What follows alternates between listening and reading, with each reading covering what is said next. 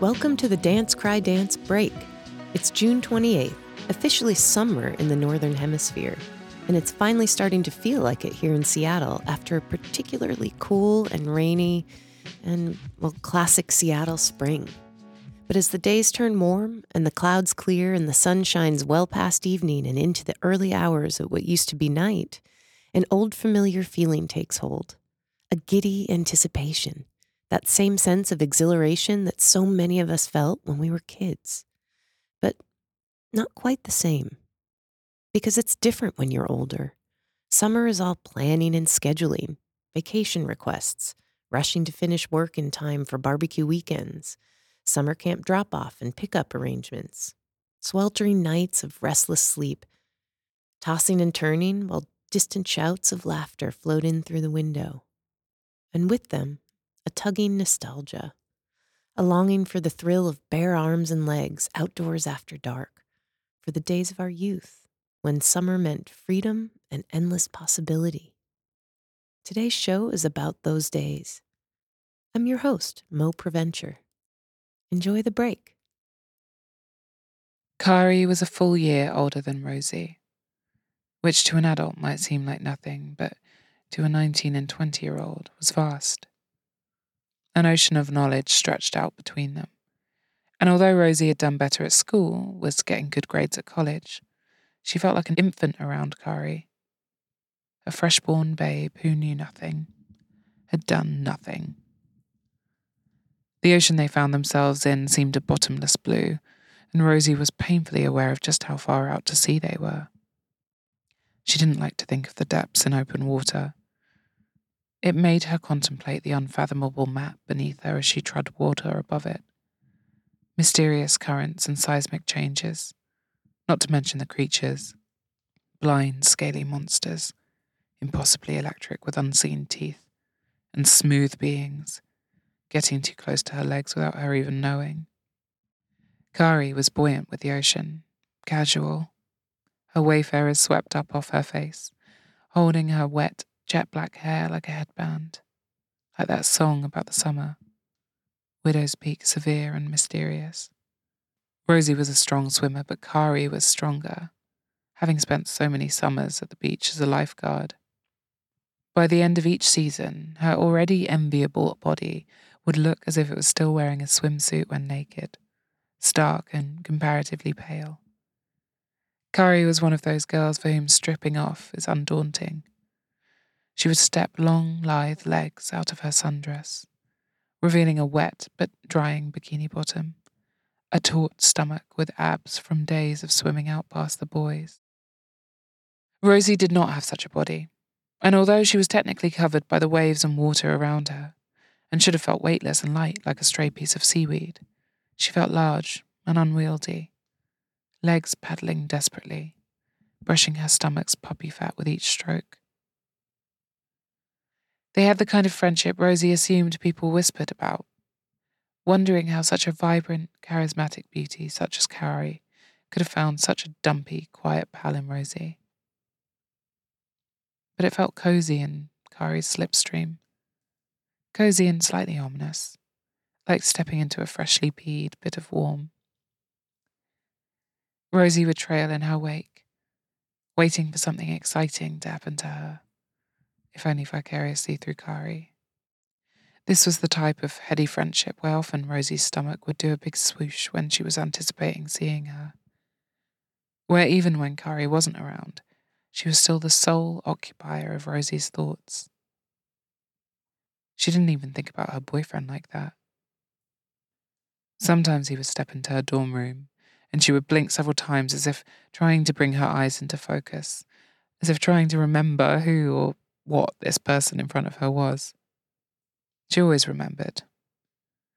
Always remembered to hold his hand and close her eyes when they kissed and smile when he talked to her, try to maintain the roles they were performing. This boyfriend slash girlfriend game. Was her first time playing, and she suspected it was his too, although he spoke frequently of his exes. but only in vague ways that seemed more to coerce Rosie into a certain type of behaviour. My ex always did this. My ex didn't like rom coms. My ex always wore matching underwear. Rosie thought perhaps she might be more bothered by these quite transparent attempts at manipulation, but she couldn't bring herself to care enough. She would watch his films and coordinate her bras with her knickers and try to push away thoughts of Cari whilst they were talking. Cari made sure to hang out with Rosie only one on one. If they were ever in a crowd, Rosie would find herself being led away to the outskirts of the party, with Cari's breath on her ear as she whispered her secrets. She hated Rosie's boyfriend and conjured up a variety of bland names to call him that were not his actual name. Why'd you bother with Darren anyway? What do you see in Fred? Where's Martin today? Off buying some more cargo pants. The digs thrilled Rosie, and while she never joined in with the ribbing, she loved that Cari was displaying something close to jealousy. Some bright, vicious little stone, heavy in the hand and just for her. Cari seemed as if she wasn't moving, treading water as she looked back towards the shore coolly, even though Rosie felt out of breath from her effort. Isn't this fun? Cari smiled through the ocean, which splashed against her white teeth as if she was merely part of the landscape. I come out here every day. Mm hmm, Rosie spluttered, wondering again about the noiseless shapes beneath her feet. A cold current hit her ankles, and she brought her legs up higher, as if pedaling on a tricycle. Rosie's father had always told her never to turn her back on the ocean, and so even now, all the way out here, she wouldn't. But she watched Cari bob, perfectly timed, as each and every wave rose behind her. She was like a mermaid, effortless, seeming to stand still amid the rippling tide.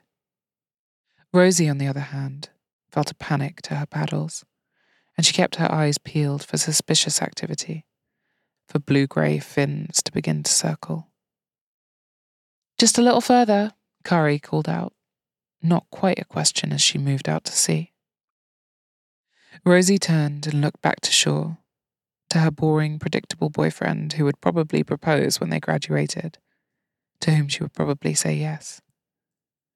A life, safe and familiar, waiting to unfurl if she would only return to the sand. The beach looked further than Cari, who was bobbing confidently through a blue sea towards a bluer sky. Coming, Rosie shouted, her mouth filled with bitter salt water, making it difficult to keep breathing. Arms combing the water, heavy legs moving her out, out, out of her depths, out of her league.